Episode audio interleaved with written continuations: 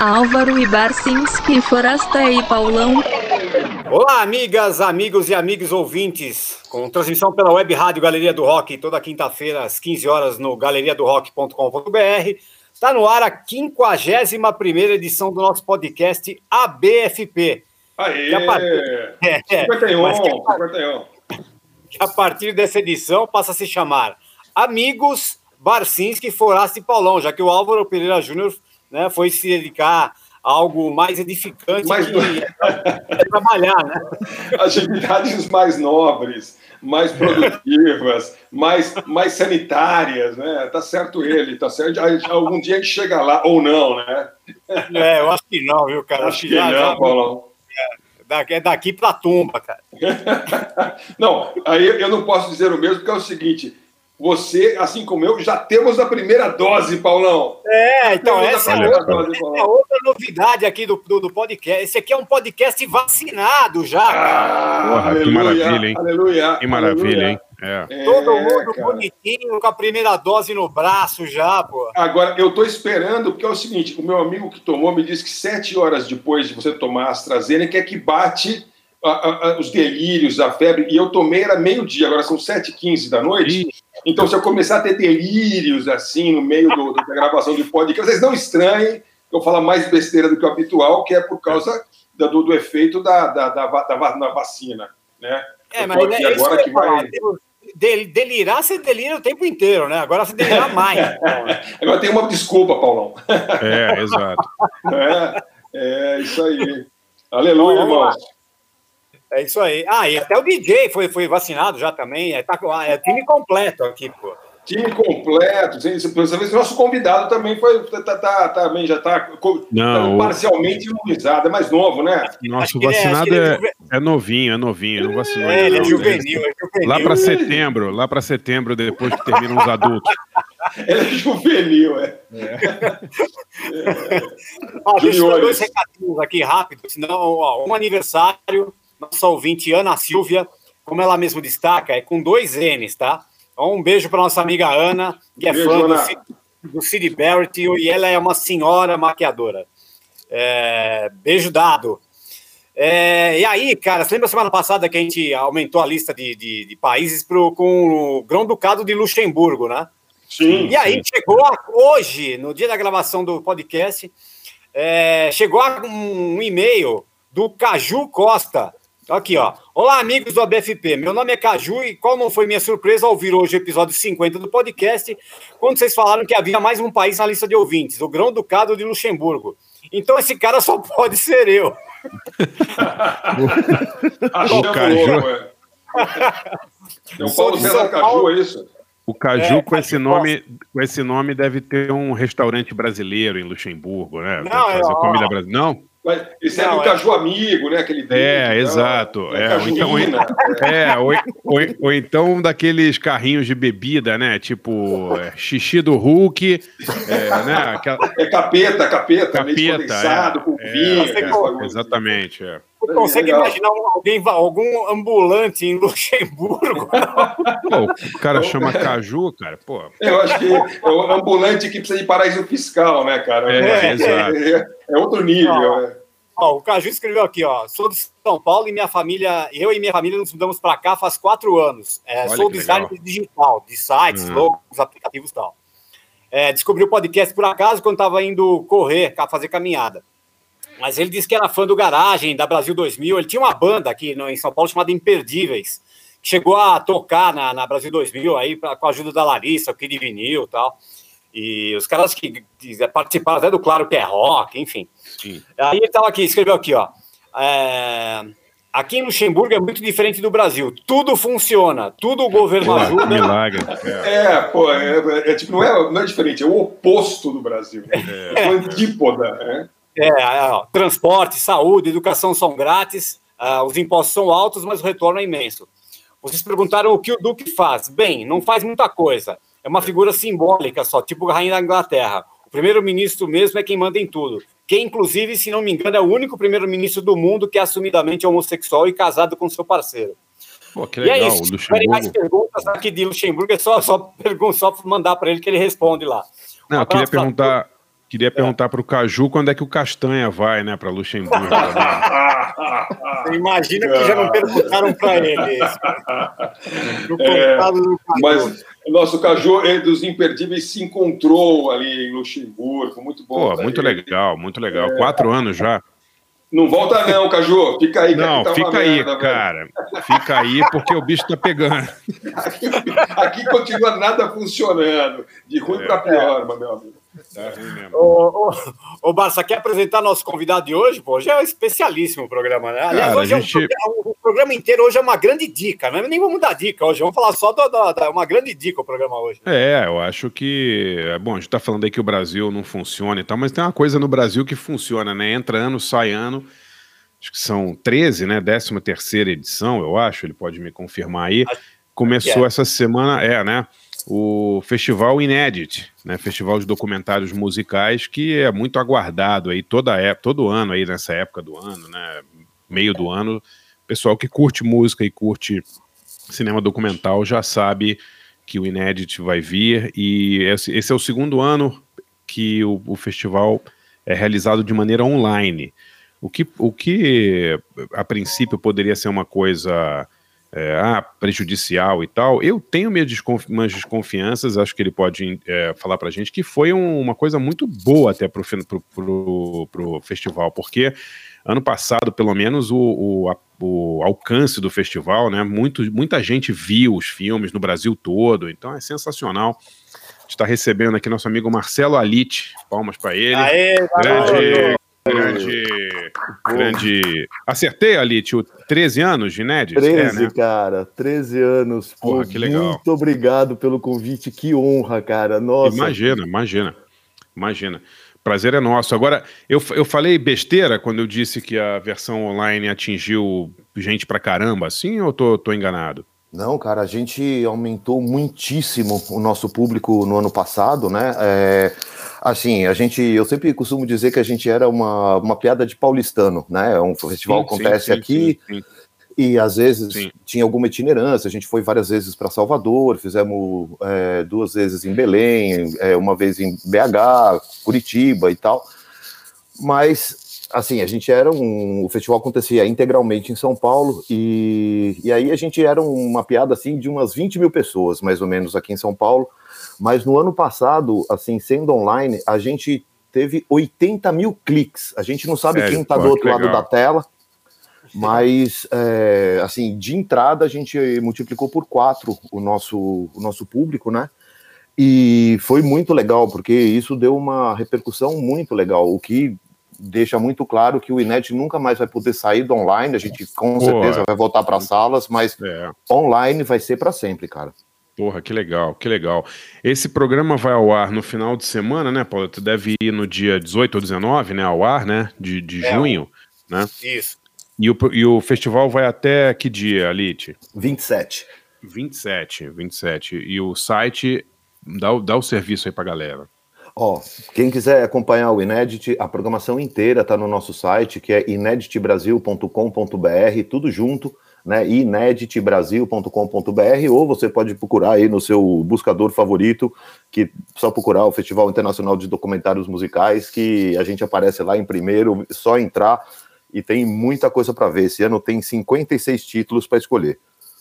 Porra, que legal. A gente vai falar esse ABFP especial de hoje.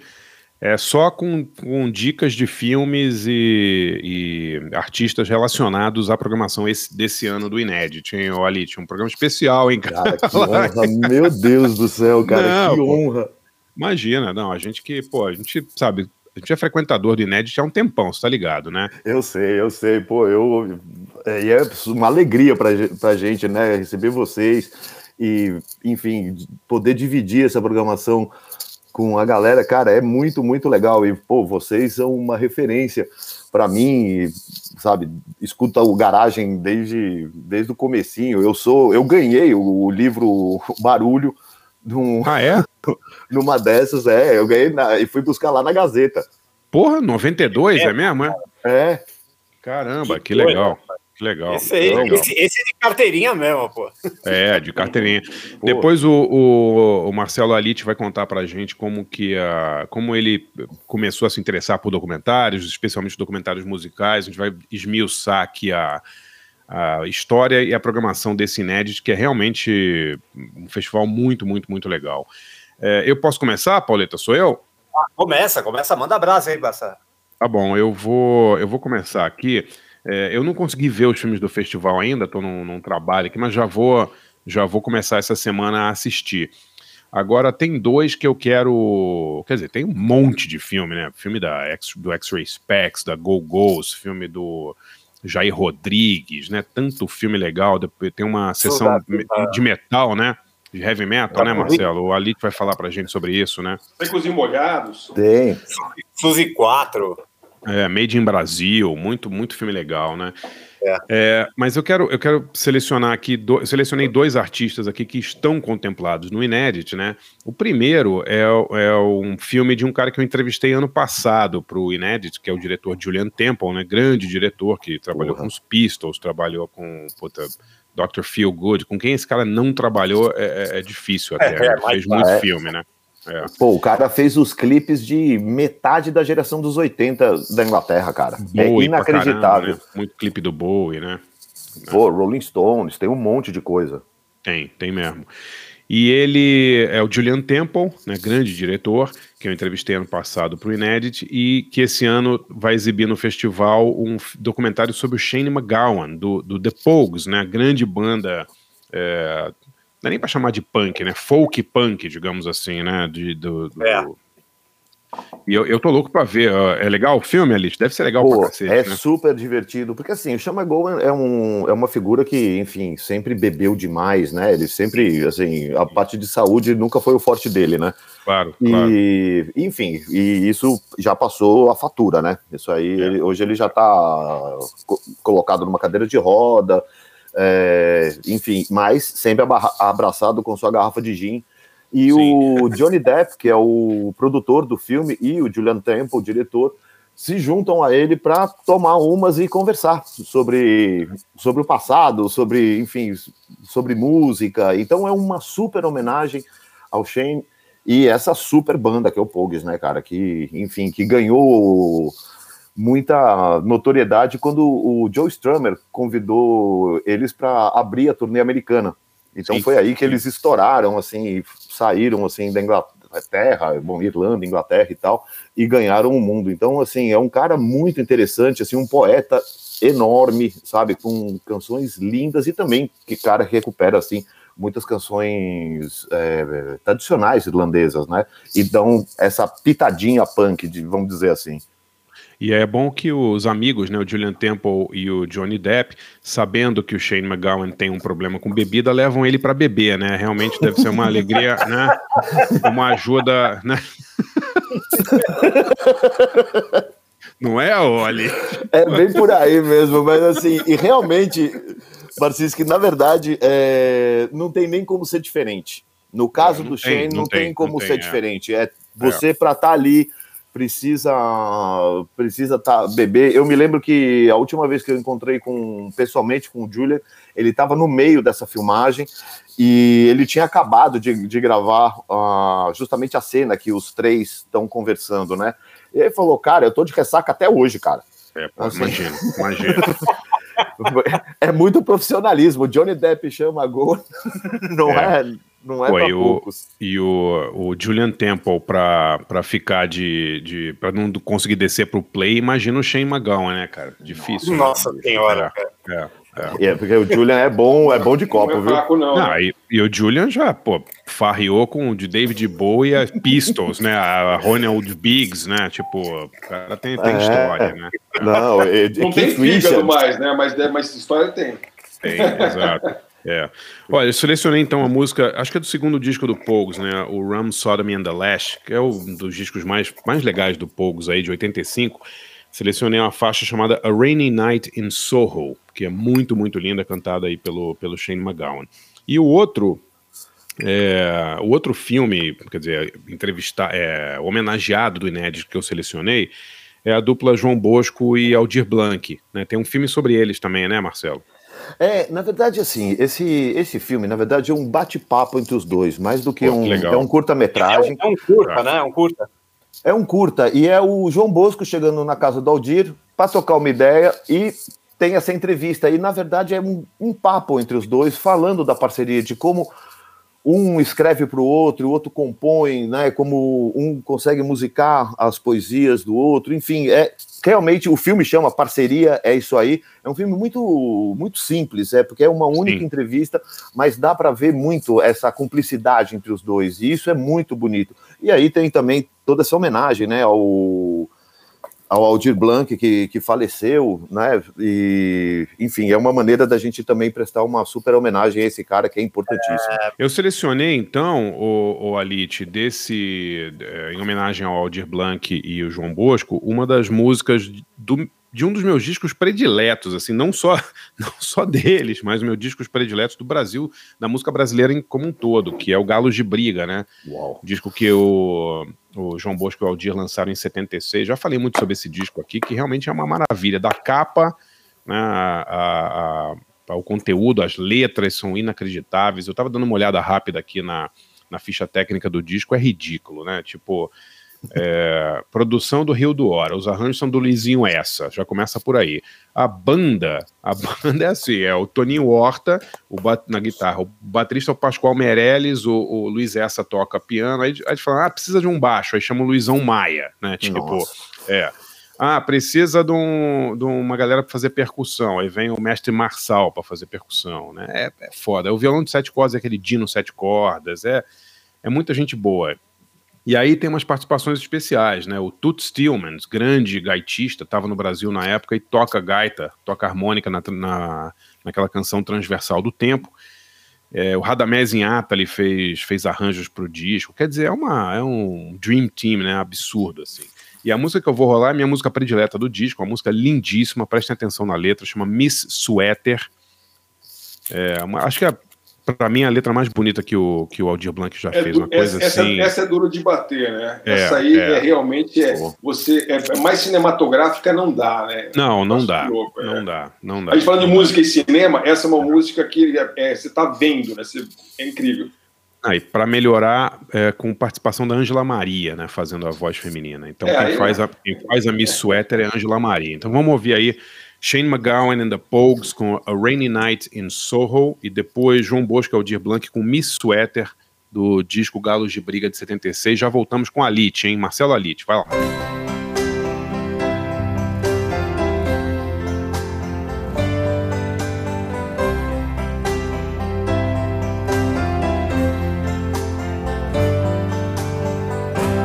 I've been loving you a long time, down all the years, down all the days, and I've cried for all your troubles, smile at your funny little ways. We watched our friends grow up together, and we saw them as they fell. Some of them fell into heaven, some of them fell into hell. I took shelter from a shower, and I stepped into your arms. Night in Soho, the wind was whistling all its charms. I sang you all my sorrows, you told me all your joys. Whatever happened to that old song, to all those little girls and boys? Now the sun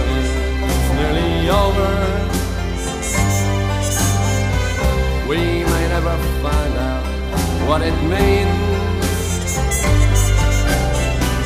But there's a lot I hope for me, and you're the measure of my dreams, the measure of my dreams.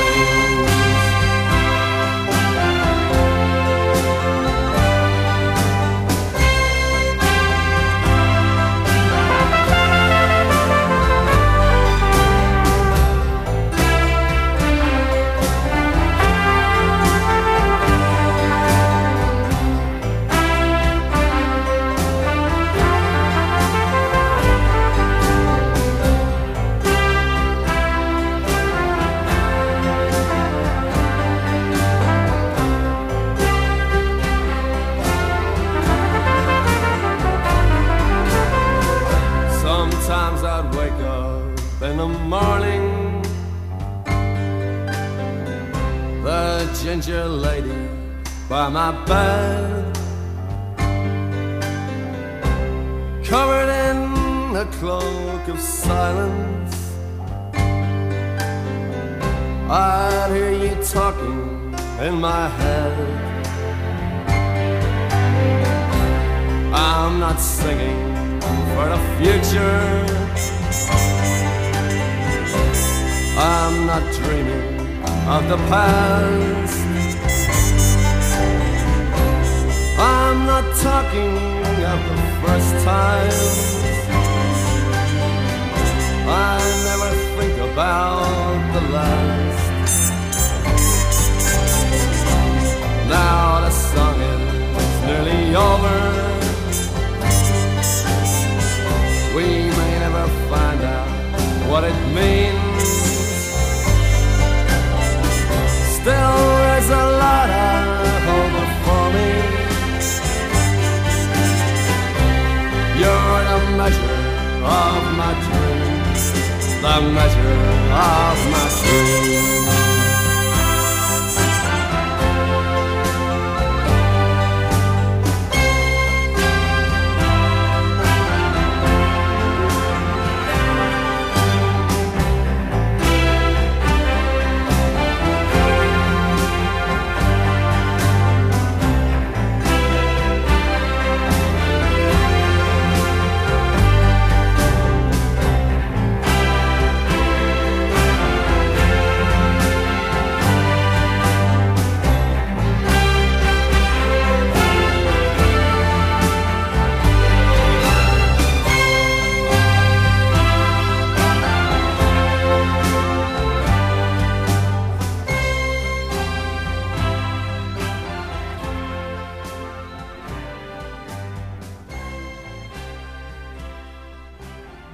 Álvaro Barcinski e Forasta e Paulão.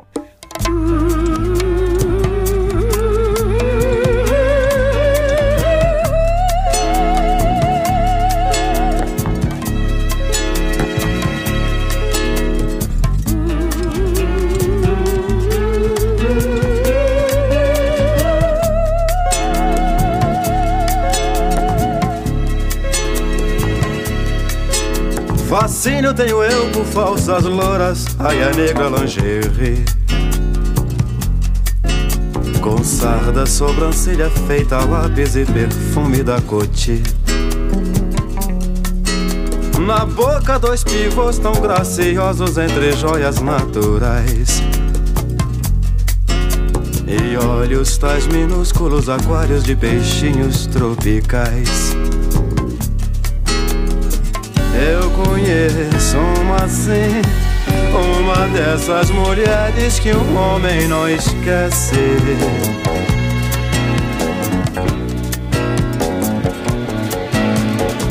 Ex-atriz de TV, hoje é escriturária do INPS.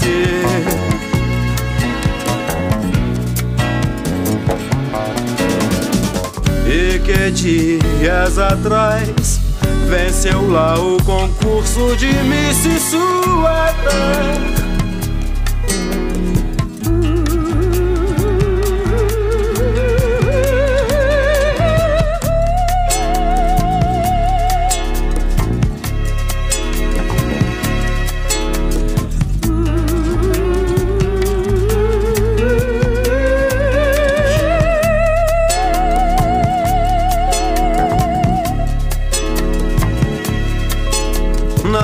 noite da vitória emocionada, entre lágrimas falou: nem sempre minha vida foi tão bela, mas o que passou, passou. Dedico esse título à mamãe, que tantos sacrifícios fez pra que eu chegasse aqui ao apogeu, com o auxílio de vocês. Guardarei para sempre seu retrato de Miss com cetro e coroa.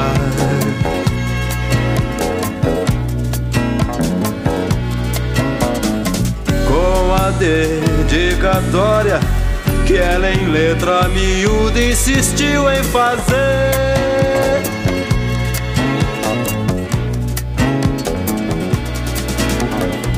Para que os olhos relembrem quando teu coração me viu esquecer.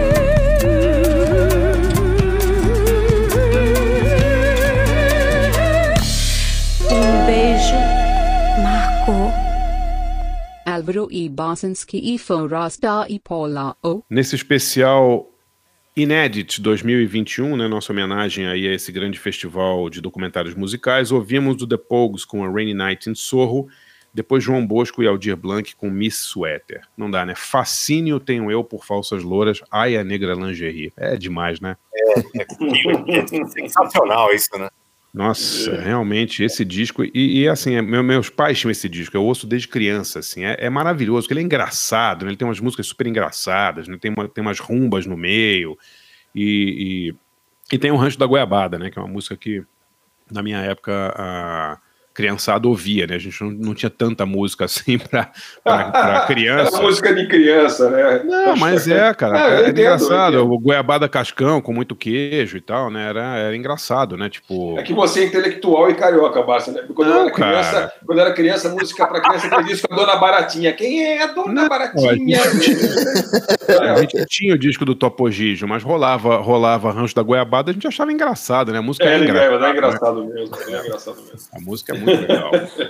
E Marcelo, fala de alguns filmes aí que são um destaque aí do In-Edit, na sua opinião, assim, que a galera não pode perder. Claro que a programação inteira são 56 filmes, é isso? É, são 56, cara. Foda, né? Foda. Pô, tem muita coisa bacana, cara. Assim, dos brasileiros, assim, tem coisas muito interessantes, né? E como, por exemplo, o filme do Chico Mário, né? Dirigido pelo Silvio Tendler, que, enfim, conta a história do Chico Mário, que, para quem não conhece, é o irmão do Enfio e do Betinho, né? Sim. Também faleceu pela AIDS. Era hemofílico também, né? Também era hemofílico, né? É. Coisa. E aí, assim, é uma maneira muito legal de você conhecer a obra do Chico Mário, que eu confesso que eu não conhecia tão bem, né? Eu já tinha escutado algumas coisas, mas quando você vê o filme, você entende muito a pesquisa dele, sabe, a maneira como ele entende a música. Então é muito legal, assim, pra gente entender quem são, né? Quem é o Chico Mário e toda essa maneira de fazer música. Tem um filme do Secos e Molhados, cara, que é uma loucura, assim, porque não é os Secos e Molhados. Esse acho que eu estou mais curioso pela descrição do documentário, que eu fiquei... Pô, tem um milhão de coisa para ver, mas esse eu fiquei mais curioso de todos. Conta aí, eu tô bem afim de ver isso aí. Como é que é? É o Conrad, não é isso que é? Como é que é? Não, cara, é o João Ricardo. João Ricardo, perdão. Entrevista... longa com o João Ricardo, é uma única entrevista com o João Ricardo, no Teatro Municipal vazio, gravado antes da pandemia, né? Ele com o violão e contando a versão dele da história, porque assim, o João Ricardo, ele praticamente não deu depoimentos depois do fim dos Secos e Molhados. Ele lançou um disco depois do fim da banda, que não deu certo, e acabou se recluindo, enfim, foi fazer outras coisas, e essa história ficou meio para lá, para ele. E aí o Otávio Juliano, o diretor, conheceu o João Ricardo e falou: cara, vamos contar a história, né? Vamos falar. E ele decidiu, falou: não, topo, vamos lá. Então, assim, é uma maneira da gente ver uma outra versão da história dos Secos e Molhados, né? É simplesmente assim, não... não muda nada, assim, polêmica, cara, todo mundo adora, né, assim, ah, porque o Ney falou isso, ah, porque o Conrad falou aquilo, e ele só dá a versão dele, que não neutraliza nenhuma das outras, só soma um ponto de vista a mais a essa história, então é uma coisa muito legal, né, porque assim, é uma maneira de a gente conseguir entender quem é quem. Mas assim, eu acho que de destaques, assim, gosto muito, assim, da parte internacional, né, que acho que tem histórias muito boas, né, como, por exemplo, o Seven Years of Lucas Graham, né, que é um cara novo, assim, que eu confesso que eu não conhecia, também não sou dessa geração, e eu não conhecia a banda, e conta uma história muito bacana, sabe? Ele gravando com esses compositores todos suecos, né? Alcançando uma super fama, enfim, é uma maneira, é justamente o momento que ele passa de ser um artista normal a um super vendas, né? E esse filme retrata muito essa parte. Por exemplo, tem um filme, cara, que chama American Rapstar. Esse filme me deixou realmente inquieto, cara.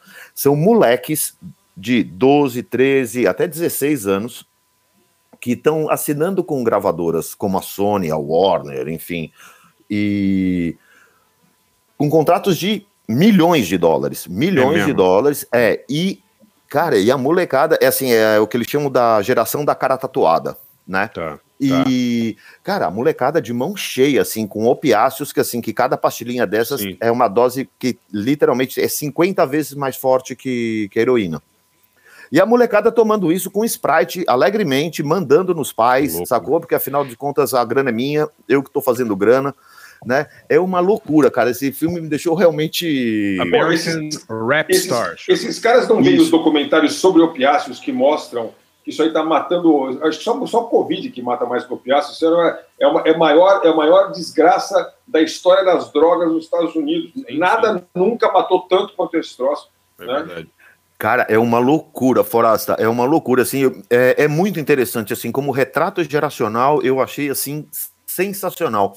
E outro falando disso... Antigamente o pessoal pegava mais leve, fumava crack, uma coisa mais suave. É, uma coisa mais tranquila, né? Não, super cocaína, fácil. Né? Isso aí é terrível. Não, e essa onda também de rapper com tatuagem na cara, tinha aqueles Little Wayne, esses caras que ficavam bebendo aqueles xaropes de... codeína, né, enchendo a lata, né, fazia uns drinks com codeína e vodka, tal, que já era um negócio meio pesado, mas realmente, isso aí, como opiáceos, deve realmente fazer uma... E a música presta? Como é que é a música? Cara, é mais esse lance do trap, né, esse novo hip hop e tal, é diferente, tem os graves muito marcados, né, assim, essas vozes mais sintetizadas, mas enfim, um negócio bomba, cara, é incrível, assim, o mercado que eles têm e os contratos milionários mesmo que esses meninos têm. Vamos pegar esses milhões e gastar tudo rápido, porque vão morrer logo. Então o negócio antigamente falava que era os 27 anos, né? Que era o corte na época do rock, na época do Jack deve ser de 23, né? Ou 17, viu, velho? 17, puta merda. Porra. E dentro dessa geração, assim, de mais molecada, assim, do hip hop americano, tem um filme que chama It's Yours, chama It's Yours, A Story of Hip Hop and the Internet, que é justamente como essa nova geração do hip hop usou o Twitter, o MySpace, o Bandcamp e tudo isso para driblar a indústria, né? Legal, e é muito interessante isso, porque é uma maneira diferente de você ver a indústria, de como essa galera toda, enfim, arrumou jeitos de driblar isso e fazer o seu próprio público, enfim, falou, não vou depender de ninguém, afinal de contas, com o barateamento da tecnologia e tal, muita gente tá gravando discos em casa, né, enfim, dá para fazer muitos beats, batidas e, enfim, bases de tudo quanto é tipo em casa, e a galera em casa mesmo, todo mundo junto, tem muita colaboração entre os grupos, é muito interessante. Então esses são dois filmes, assim, de nova geração que me chamou muito atenção. Agora, como chama o segundo, Marcelo? Desculpe. O primeiro é American Rap Star. It's Yours, tá? It's Yours, A Story of Hip Hop and the Internet. Que legal, que legal. Muito interessante, cara. Eu, assim, como retrato geracional, eu fiquei, assim, de cara, cara. Pô, incrível, legal. Aí tem coisas muito divertidas, né? Por exemplo, um filme que eu acho muito engraçado é um filme que chama Faith and Branco, né? Que é a história de uma moça inglesa que chama Faith e que ela tá viajando a Europa inteira estudando a música cigana. E ela acaba na Sérvia e conhece um cara que chama Branco, que é um virtuoso do violino, né? E eles se apaixonam e se casam. E a partir daí, cara, começa a história. É divertidíssimo, porque assim, ela leva ele para conhecer o mundo e ele nunca saiu da cidade dele. Tá. Então, é um contraste de culturas muito grande, porque ela é uma cidadã do mundo e ele é um cara, assim, muito apegado à sua vila, né? E tem momentos engraçadíssimos, cara. A avó do cara é digna de nota. Pô, Marcelo, o que eu acho foda desse festival, sei o que você faz, é que às vezes, ou muitas vezes, você vai ver um filme sobre um artista que você não conhece, né, ou que é completamente desconhecido, e o filme é legal pra caramba, né? Quer dizer, não é um festival de documentários sobre celebridades, é um festival de documentários sobre música, né? Então você pega aí essa galera que ninguém nunca ouviu, né, e pode ser um filme foda, né? Ano passado, um dos filmes mais legais que eu vi era sobre um cara de uma orquestra, de um coral na Noruega, que o cara tava com câncer, ia morrer, você lembra? Pô, esse filme é emocionante pra caramba. É um filme emocionante. Né? Não é um festival pra fã-clube, né? Não, olha, cara, não é, entendeu? Não é mesmo. Mas, pô, segura mais umas dicas aí pra ir dando ao longo do programa, Marcelo. Você não vai gastar todas aí. Aliás, depois você pode fazer, inclusive, uma outra versão de Inédito com outro nome para não pegar mal e tal, que é só pra fanboys e fangirl, entendeu? Aí você faz assim, o documentário do BTS, o documentário dos metaleiros do Metallica, o documentário da Beyoncé, o documentário do Caê, o documentário da Anitta e o documentário do sertanejo, do Luan Santana, que tal? Nossa, é chato demais. Fica dada a sugestão, tá? Você pode usar, não precisa pagar nada pra gente. Você já pagou bastante, né, pra patrocinar esse podcast de hoje, né? Já tem, patrocinado pelo In-Edit, né? A gente tem até aqui, um nome. Até que enfim, alguém bota dinheiro nesse podcast. Obrigado, Marcelo Alite. Fala, Barcinski. Ele colocou tanta grana no podcast hoje que a gente vai mudar o nome para Alite Barcinski. Coincidência não existe, bicho. Assalariados. Como é que... Tem um nome bom pro festival aí, Barça? Tenho, cara. Esse festival de filmes aí que passam, tipo o filme da Taylor Swift, da Lady Gaga, não sei o que, podia ser o Jabá Fest, né? Olha, também podia ser o Umbigo Fest, porque Umbigo esse da Beyoncé... É verdade, cara. Esse da Beyoncé, por exemplo, é dirigido, produzido e protagonizado por ela. Pô, cara. Pelo amor de Deus. Exato. Que nem o Ed Murphy, a Beyoncé pode fazer uma maquiagem, fazer todos os personagens, as dançarinas, as músicas. Eu conheci a Beyoncé, na verdade. Não, eu tive que assistir por questões familiares, que minha filha é muito fã, a da Taylor Swift, o filme da Taylor Swift. E é muito ridículo, assim, porque é supostamente... Não, porque supostamente... Ela vai ficar chateada. Não, o filme é até bem feito, mas é supostamente assim, um behind the scenes, sabe? Tipo assim, ela deixou a câmera ter acesso a lugares aí que ninguém tinha, né? Então tá ela em casa, assim, de pijama, né? Com pijamão, assim, vendo vendo o anúncio dos indicados ao Grammy. Né? E a câmera é meio de longe, assim, sabe? Como se tivesse meio... ela não sabe que a câmera está. Só que tá na casa dela à noite, entendeu? Tipo, Aí ela não é indicada ao Grammy e ela solta uma lágrima, assim, fica triste, sabe? Ela vai pro quarto, assim. É uma coisa casual, ela está iluminada e iluminada. Muito. Exato. Eu não tive coragem de ver esse filme, sabia? Ah, não, você tem que ver, cara. Só tinha 62 pessoas na sala, né? Porque tinha quantas câmeras vai ter? Vai ter maquiador, vai ter, né, a mãe do maquiador, o assistente do maquiador tal, e a Taylor Swift triste porque não foi indicada ao Grammy, assim, realmente... O coach de interpretação, tipo a bisneta do Lee Strasberg. Claro, assim, claro, né? Exatamente. Eu acho que poderia também para o ano que vem, fica a sugestão para esse Jabba Fest, a gente pode, se começar agora, dá para captar grana e fazer um documentário sobre a pessoa mais importante, as duas pessoas mais importantes da música brasileira. Pode ser uma coisa legal, que é a Paula Lavigne e a Flora Gil. Fica legal. Pô, isso também é legal, hein, cara. Vai ter patrocínio, cara. Vai arrebentar. O Alite volta aqui ano que vem para fazer. Nem vai falar mais com a gente depois disso. Exato. Né? Tanta grana que vai. Quem são esses caras? Pô, exatamente. Podia fazer, inclusive, um festival inteiro só de filmes sobre a Paula Lavigne e a Flora Gil, né, cara? Começar agora, um edital. Você que é cineasta brasileiro, 8 filmes sobre cada uma, né?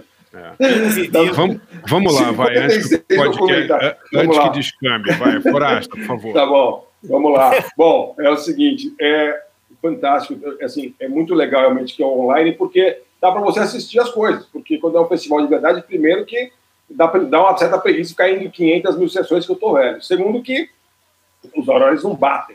Agora não, agora é online, dá para ver a bagaça toda.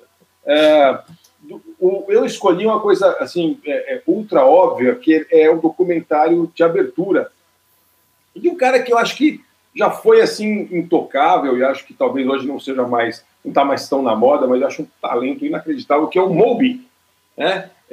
Tem esse documentário chamado Moby Doc, não sei, é Moby Doc, que é um documentário que parece que é bem legal e que ele se auto-sacaneia. Ele andou passando umas vergonhas aí com a biografia dele e tal.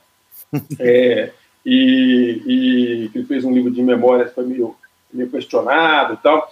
Mas, enfim, eu acho o cara muito, muito legal. Assim, tem os discos de super sucesso dele já estão lá atrás, no passado, 15, 20, 25 anos atrás. Acho que o que estourou, acho que era 99, 2000, por aí. Aquele que todas as músicas ficaram famosas e tal. Play, né? Sim, isso, sim. Mas um baita disco. Mas assim, mas ele está fazendo baita discos até hoje. Ele tem feito discos bem interessantes no século XXI. Acabou de lançar um agora em maio, que é um disco de sucessos dele recriados em versões orquestrais, que é bem bacana, chama Reprise. E, aliás, o Barça vai gostar, porque tem uma versão de Lonely Night com o Chris Christopherson cantando. Pô, que legal, hein? Ficou bem legal, e o Mark Lanegan, né? Então, eu fiquei curioso para ver esse documentário do Moby.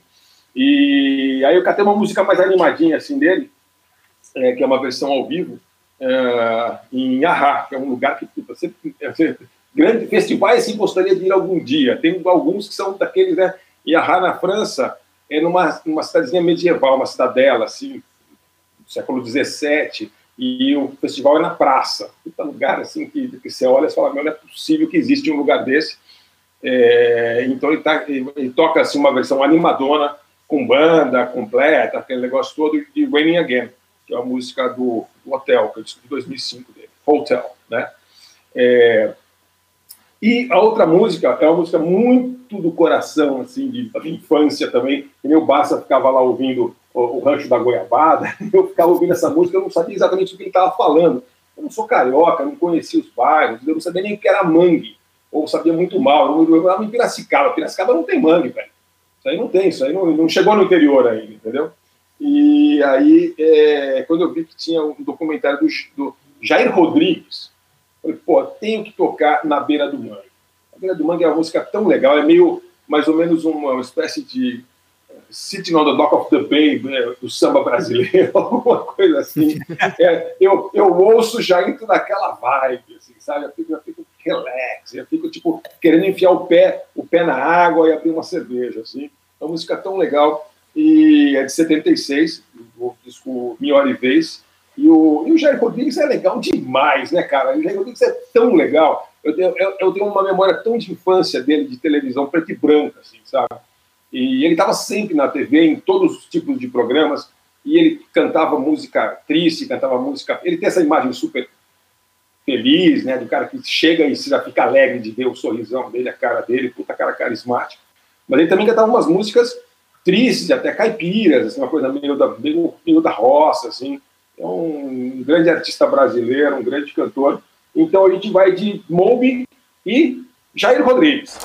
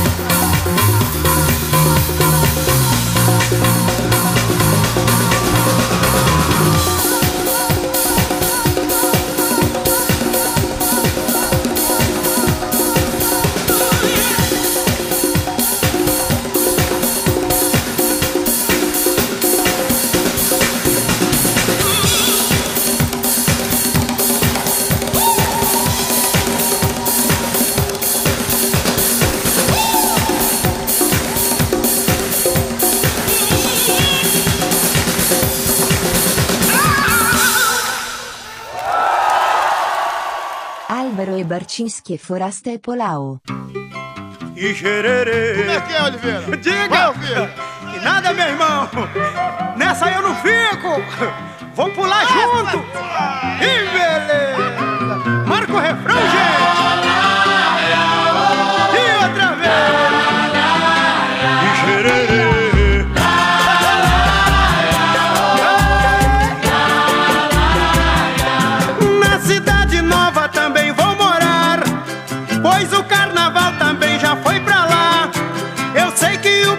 O mangue vai fechar. Quem ornamentou foi Barão de Mauá. Até o metrô já vai passar por lá, pois tudo que aqui chega lá tem que chegar. Eu vou morar na beira do mangue, tudo está lá. Na beira do mangue, eu sei que vou ficar. Na beira do mangue, de papo pro ar. Na beira do mangue, o mangue tem na zona centro e zona norte. Na suburbana a correnteza é muito forte. Zona rural, zona da mata e da morte. E a do agrião que é perigosa no esporte. Quem sai da zona norte vai pra zona sul. Quem sai do Ipanema e vai pro Caju. Quem sai lá do Flamengo e vai pra Bangu. Quem vem aqui pro centro de Nova Iguaçu, aonde tem que passar. Na beira do mangue, tudo está lá. Eu sei que vou ficar na beira do mangue, de papo pro ar. Na beira do mangue, segura a gente. É ali que morre gente, meu compadre. Vai morrer vagabundo. Vamos pra lá, Mazola, vamos Marinho. Na cidade nova também vou morar, pois o carnaval também já foi pra lá. Eu sei que o progresso mangue vai fechar. Quem ornamentou foi Barão de Mauá. Até o metrô já vai passar por lá, pois tudo que aqui chega lá tem que chegar. Eu vou morar na beira do mangue, tudo está lá. Na beira do mangue, eu vou ficar. Na beira do mangue, de papo pro ar. Na beira do mangue, o mangue tem na zona centro e zona norte. Na suburbana a correnteza é muito forte. Zona rural, zona da mata e da morte. E a do agrião que é perigosa no esporte. Quem sai da zona norte vai pra zona sul. Quem sai do Ipanema e vai pro Caju. Quem sai lá do Flamengo e vai pra Bangu. Quem vem aqui pro centro de Nova Iguaçu, aonde tem que passar. Na beira do mangue, tudo está lá. Na beira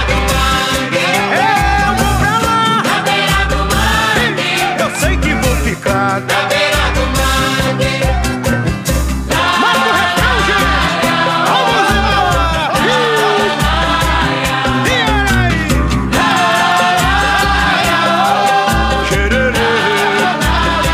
vamos negrinho.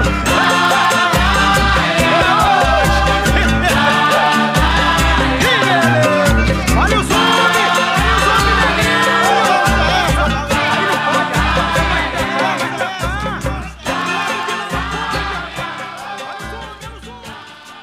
Álvaro Barcinski e Forasta e Paulão.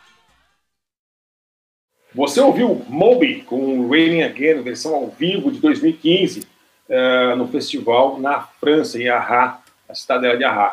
E Na Beira do Mangue, o genial, carismático, alegre, triste, grande artista brasileiro e presença em todos os programas de auditório, tipo 100% dos programas de auditório dos anos 70 e 80, acho que todos, né? Acho que qualquer momento que você pegar o Bolinha, o Barros de Alencar, o Chacrinha e o Fantástico, né? E o Jair Rodrigues é um cara que chegou uma hora que ele ficou menos MPB, né? Ele foi virando um cara mais, talvez um cara mais, menos respeitado, talvez, como artista, não sei porquê, acho que talvez as pessoas achavam que tinha coisa mais politizada ou mais moderna, não sei. Não sei qual é que é, até por mais uma razão, porque eu queria ver muito esse documentário do Jair, do Rubens Revold, né? Isso, e que fala disso, viu, Forasta? Fala desse momento que ele de repente para de ser chamado. Ah, legal, cara. É muito interessante, que... cara. E que ele começa a produzir com os filhos e, né, e gravar em casa. É muito interessante essa parte, que realmente é um dos caras mais importantes da música brasileira, cara.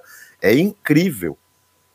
É, inclusive uma coisa que hoje parece ridículo falar isso, né? Mas nos anos 60, você tem a Elis Regina, branquinha, gauchinha, toda fofinha, não sei o quê, menina... E o Jair Rodrigues, o Negão lá, meu amigo, os dois apresentando o programa na televisão, na TV Record, sucesso, o Filho da Bossa, né? Era um negócio que naquela época não existia. Isso era que nem a Uhura beijar o Capitão Kirk, entendeu? Até nesse sentido, é uma coisa que tem que ser lembrada da posição ali de vanguarda, nesse sentido, do Jair, né? Então, enfim, é isso aí. E, Alite, deixa eu perguntar uma coisa para você. Como tem um monte de documentário, tem os óbvios que eu quero ver, Go-Go's, Suzi Quatro, eu quase toquei Suzi Quatro, adoro ela aqui e tal, mas eu queria saber se você tem alguma dica de algum documentário daqueles que ninguém vai pensar em assistir, sabe? Porque artista não é desconhecido, diretor é desconhecido, o gênero não é amado e tal, mas que você acha muito legal. Você já falou desse da galera do hip hop, mas de repente tem alguma outra coisa aí que musicalmente também te chama a atenção. Se tiver alguma dica para dar nesse sentido, eu gostaria de saber para poder ouvir, poder assistir. Cara, todo ano tem essa coisa, né? Montar a programação do In-Edit sempre tem uma espécie de pesos, medidas e vontades e também oportunidade de contratação, né? Que nem todos os filmes que a gente quer trazer, a gente consegue trazer por questões contratuais, enfim. Tem muita coisa, principalmente agora na pandemia, a coisa complicou muito, né?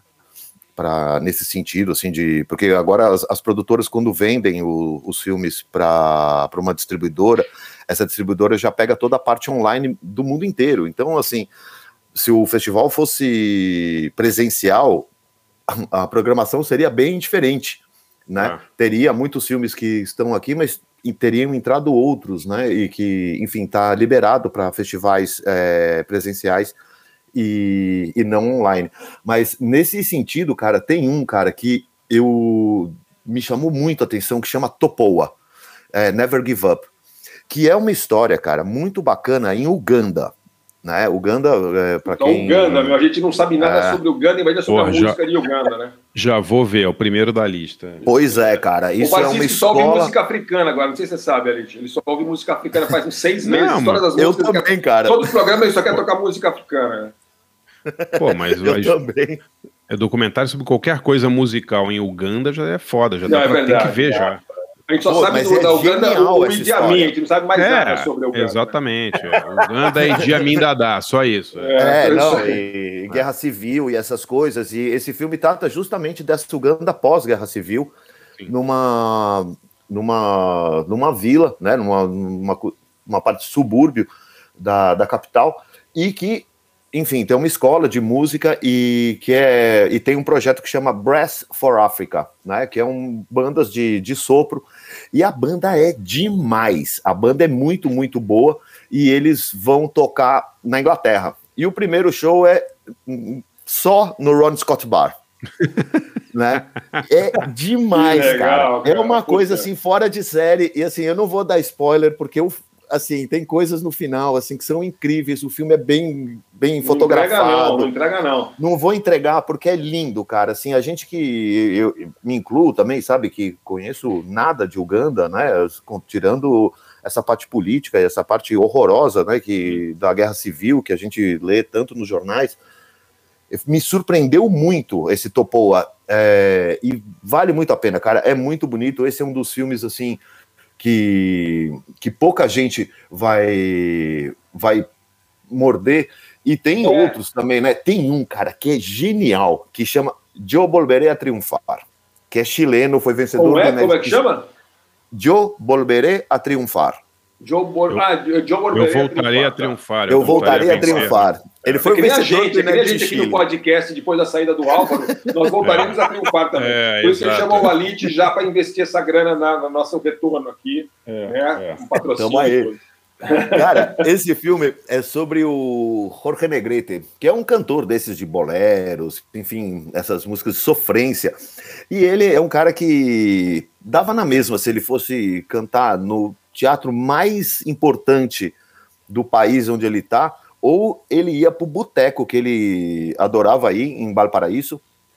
E é uma figura... Esse cara faleceu e tem uma espécie de curta-metragem dentro do filme que é sobre a estátua que a galera desse bar coloca na praça em frente ao bar. E todos os bebuns vão lá abraçar, dão bebida pra estátua, rouba a mão do cara. Cara, é passa a mão na bunda dele. É engraçado. E todo mundo vai lá, porque ele tá com uma mão assim, aberta assim, e a galera coloca o copo na mão dele. E os mendigos abraçam, contam história, choram. Enfim, ele serve de consolo pro pessoal que mora na rua. Cara, é demais, sensacional, cara. Essa história. História, cara. Boa. Muito boa. Mas ele é um cara super famoso lá, assim, ou é um cara meio do... Não, ele é muito famoso. Ele é muito famoso. Na América Latina toda, ele canta... muitas canções assim, música de amor, romântica. Sofrência, boleros, ele tem uma voz grave, música de corno. E assim, o cara bebia demais. Eles sempre tinham um copão de vinho, meio tinto, meio branco, ó finesse. Parece o Zé do Caixão, pô, parece o Mojica. Cara, e juro, cara, é sensacional a história da estátua. Eu não vou dar mais spoiler, porque assim, é uma epopeia da estátua na frente do bar, cara. É legal, incrível. Legal. Muito engraçado, muito cara, mas muito engraçado mesmo. Assim, eu rolava de rir, eu falei, não, nós temos que programar esse filme de qualquer jeito. E a diretora é brasileira. É uma brasileira que mora no Chile, tipo, há 20 anos, sei lá. Ela mora lá. Faz muito bem. Faz muito bem de não morar aqui. Vai morar no Chile, vai em Luxemburgo, tá certo. É Uganda, vai morar em Uganda, meu. Ela chama Heidi Yareski, né? E fez também o filme, o co-diretor é o Gabriel Gallardo, e esse filme é muito divertido, cara. Jorge Farias, que é um figuraça da música chilena, e tem esse caos aí da estátua, juro, vale o filme. E esse caos acompanha o filme inteiro, né? Ele serve um pouco de linha narrativa pro filme. Muito bom. Muito bom. Paulão, vai que é tua, e depois o Alite fica pro final. Beleza. Só queria perguntar, o Alite, no doc dos Secos e Molhados, eles falam do Totobraxil ou não? Não. Eu não me lembro, do Totobraxil. Eu não me lembro. Não sei se vocês lembram dele. Ele foi um bailarino que entrou no lugar do Ney Mato Grosso, não sei se vocês lembram. Sim, fala sim. Acho que ele veio antes do Ney, não foi? Não, depois. Foi depois, tá. Depois que eles se separaram praticamente ali. E eu lembro que quando a gente tava no Notícias Populares, o Totobraxil lá em, sei lá, anos 90 ali, ele morreu. E aí a gente deu uma chamada na capa do NP, que era sem foto, sem nada, só um linhão, assim que a gente chama, né? Uma linha que vai de fora a fora na primeira página. Assim, morre o cantor dos Secos e Molhados. Página tal.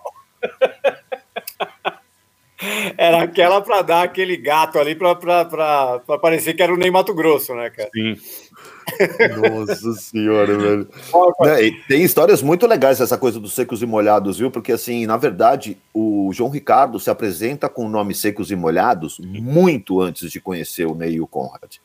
Né? Assim, ele teve muitas formações até que num determinado momento aparece essa formação, e é essa formação que enfim, grava discos e, enfim, vira o fenômeno que foi, mas até então, assim, o nome, o filme chama Secos e Molhados, falou, eu vou chamar de Secos e Molhados porque eu detenho o nome e é assim, e pronto, né? Então, e a maioria das canções foram compostas por ele, né? E tem participações, enfim... Mas ele é o compositor principal da banda. Que legal, legal. Bom, vamos lá. Vai lá, Pauleta. Eu separei duas músicas de dois docs que vão passar da presença feminina no rock aí. Um que o Alite me deu a honra de assistir já antes de todo mundo aí, que é o das Go-Go's, cara. E aí, conta aí, Paulo. É tudo aquilo que a gente tá querendo, né? É demais, cara. É demais. Eu já vi esse filme. É legal, né, cara? Tem no streaming. É divertido pra caramba. Pô, tem cenas de arquivo. Umas cenas de arquivo delas tocando em Los Angeles, 1981, assim, né? Nos buracos. É demais, assim. Muito legal. É, dali pra elas chegarem no Whisky a Go-Go, demorou, né, cara? Demorou. Tipo, várias... Né, foi coisa... Não, e elas fizeram mais sucesso na Inglaterra antes, né? Eu não sabia disso. É maluco isso ali. Elas fizeram uma excursão com... Primeiro, o Specials veio tocar em Los Angeles. É. Aí elas abriram para eles. Os caras ficaram loucos com ela. Levaram ela embora. Elas iam embora, praticamente. Levaram para excursionar com eles na Inglaterra e tal. E aí, meu... A Jenny e o Terry Halsey, viraram namorados ali. Foi uma coisa de louco. A Jane das Go-Go's e o Terry Hall dos Specials viraram um casal, né, Pauleta? E aí a banda começou a excursionar com os Specials na Inglaterra e com aqueles skinheads, né? Imagina, cara, aqueles skinheads que iam no show dos Specials vendo uma banda de menina, né? Deve ter sido muito duro pra elas, né? Com elas, cara. Mas eu vou te falar, você sabe, eu tava pesquisando a Suzi Quatro, tava querendo tocar a Suzi Quatro, mas aí no final eu resolvi mandar o Jair, porque me falou o coração mais forte ali, mas eu estava vendo assim, artistas que dizem, né, dão declarações que o ídolo era a Suzi Quatro, e fora Joan Jett e companhia, a Kathy Valentine das Go-Go's falava, quando era menina, ela viu a Suzi Quatro na televisão e falou, quero ser isso. É bem legal, né? E as duas... O legal das Go-Go's é que elas tiveram um embrião punk. Elas eram com o pé totalmente no punk. Aí elas foram mudando ali um pouco, né, para pegar a pop. Inclusive resultou na saída da baixista, né, da baixista original, que foi meio que demitida ali porque ela tava meio desmotivada, que ela queria só continuar tocando punk, não sei o que lá. Então, a galera aprendeu a tocar, né, Paulão? Aí... exatamente. Pô, e tem também a história do irmão do Stuart Copeland, né, que gravou elas, né, nos Estados Unidos. Exato. E aí, pô, elas abriram pro Police, cara, e, pô, o Stuart Copeland rasgando elogios pra elas, assim, puta banda boa, as meninas são demais, a melhor banda pra abrir um show, é muito bom, cara. E tem, pô, a passagem delas no Rock in Rio também. Eu não lembrava disso, Forasta, não sei se você lembra disso, que elas vieram pro Rock in Rio sem a Jane Whitlam já. Ela tinha saído da banda. A Cat foi pra guitarra e entrou uma outra baixista, era a Paula Jean Brown. E ela que tocou no Rock in Rio, cara, nem sabia disso, cara. Eu não sabia, eu tinha deletado nada da mente, não tinha nem noção. E a banda já tava se separando. Um projeto meio solo da Jenny Williams, né? Ela fazia umas músicas só dela, tem uma música com os Sparks, ela, né, tem uma história toda. Aliás, o documentário dos Sparks parece que é legal também, hein? Viu isso aí? Não, eu li sobre, assim, mas não. Diz que tá pra sair aí. Mas enfim, mas não sabia, não. E a Jenny talvez, ela não é sua favorita, sua favorita é a Gina, né? A baterista, pô, a baterista. Eu não consigo decidir, eu não tenho condição de decidir quem é a favorita das Go-Go's. Eu tô nessa há 30 e tantos anos, não consigo decidir. Na época do Rock in Rio, elas só estavam, puta, atoladas em drogas, em bebidas, puta, a Charlotte, a outra guitarrista também, meu, já tava, meu, caindo pelas tabelas ali, aí a banda se separou ali. Mas enfim, pô, o documentário é demais, eu separei aqui pra tocar delas, Our Lips Are Sealed, que a Jane Whitlam escreveu justamente para contar a história do fim do romance dela com o Terry Hall. Ela explica, ela conta essa história também.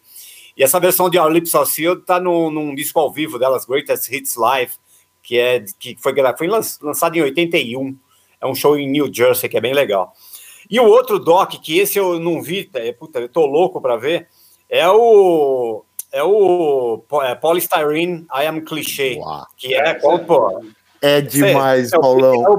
É obrigatório ver isso aí, né, cara? Que é um doc sobre a Polystyrene, né, que é a ex-vocalista da banda punk X-Ray Spex, né, que morreu de câncer, né, em 2011, com 53 anos.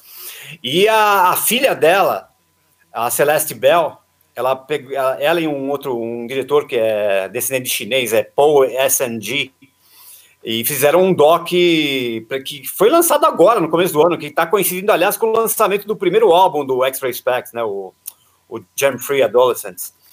E, pô, pra quem não sabe, né, a Paula Sorrentino foi a primeira mulher negra a liderar uma banda de punk, de sucesso, né, uma banda de rock, na verdade, né. E ela é filha de um diplomata somali, né, e a mãe acho que é britânica. Pô, e tá com cara de ser sensacional. Esse assim, filme é muito legal, Paulão. É a Celeste, a filha, contando meio, né, pegando as lembranças da mãe, né, de uma caixa ali de coisas. Eu vi o trailer. O trailer é demais, cara. E tem depoimentos ali, pô, do Thurston Moore, da Kathleen Hanna. Aliás, a Kathleen Hanna tá também, dá depoimento também das Go-Go's também. E acho que no da Suzi 4 também. Sim, a Kathleen Hanna aqui fica como Gilberto Gil no documentário musical brasileiro, ou o Nelson Mota, né, que tá sempre com seja marginal, seja herói atrás. É verdade, a Kathleen Hanna é o Nelson Mota dos documentários indie, né, basicamente, né? Mas tem lá, pô, tem o Don Letts, o Youth, que é do Killing Joke, que produziu, aliás, ele produziu um disco solo da Polystyrene, né. E é desse disco que eu vou tocar, para não ficar só no X-Ray Spex. Ela lançou em 2011, um pouquinho antes dela morrer, um disco chamado Generation Indigo, que foi produzido pelo Youth. E eu separei aqui uma música muito legal, chamada I Love Your Sneakers, que tá nesse disco aí. Então é isso, duas aí das mulheres, as Go-Go's com Our Lips Are Sealed e a Polystyrene com I Love Your Sneakers. Vamos lá. What this is, our lips are sealed.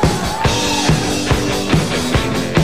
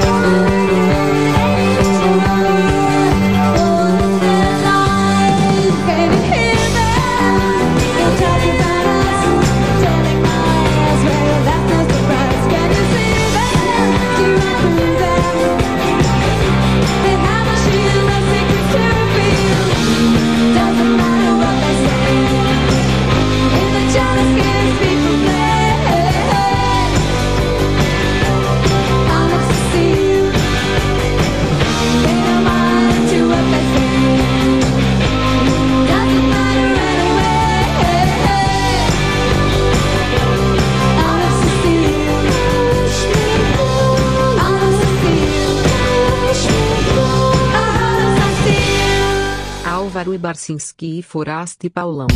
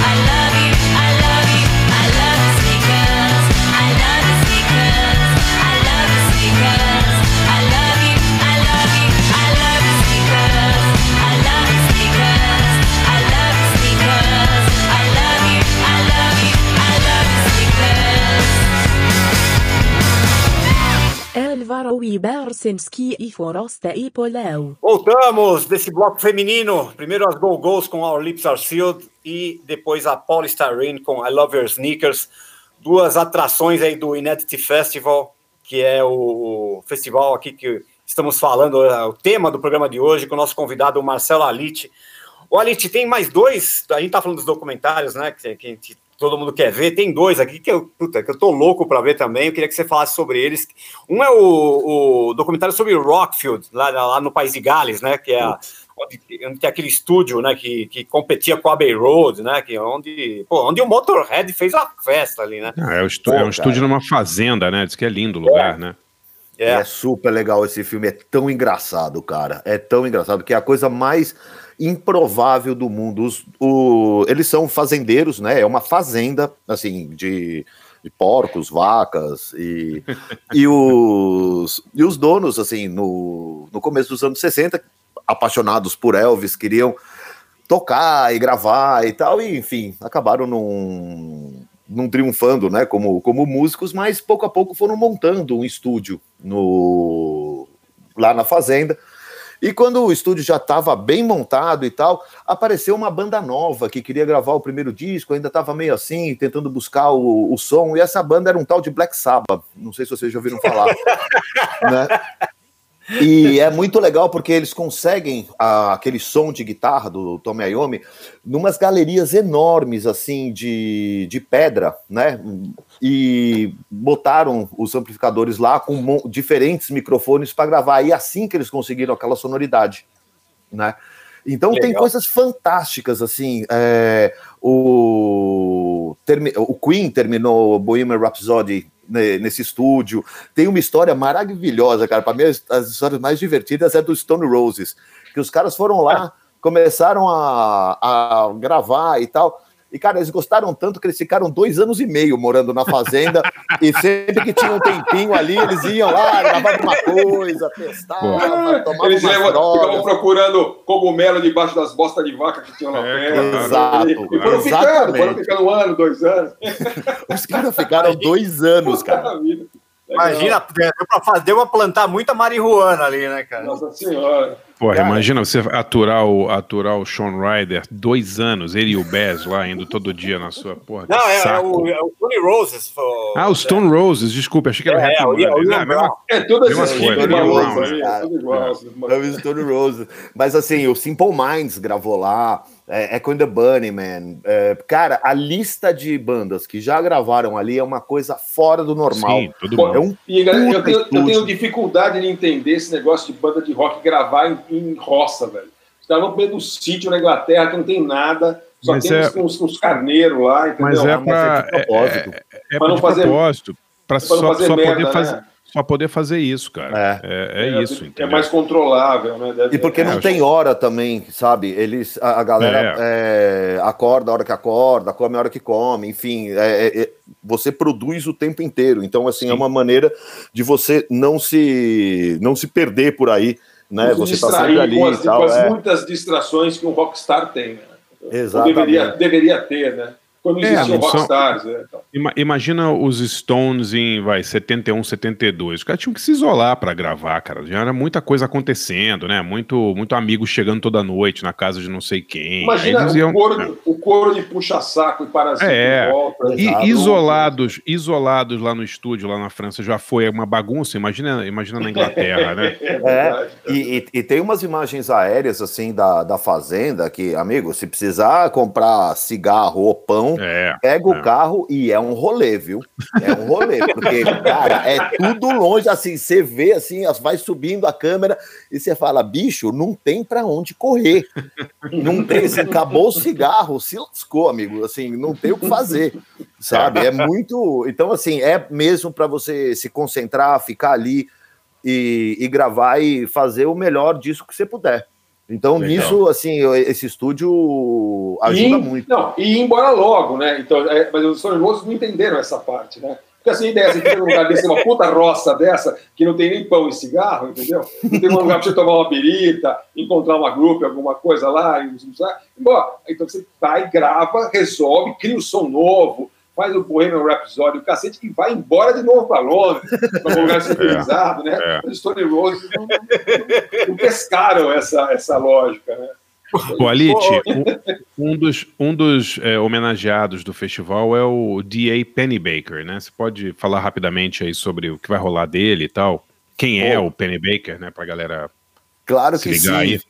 Bom, primeiro de tudo, o D.A. Pennebaker é um dos cineastas mais importantes, né, de documentários, né, é um cara que é um dos inventores, de certa maneira, do documentário direto, né, que depois ficou conhecido aí como Cine Verité, enfim, e é um cara que levava a câmera para registrar a emoção em primeiro plano, assim, ele não trabalhava com roteiro, não trabalhava com pesquisa, e era um cara que documentava o presente, né? Uma das coisas muito legais que a gente vai apresentar é o seu papo, André, com a Chris Hedges, que é a viúva, né, do Pennebaker, e que assinou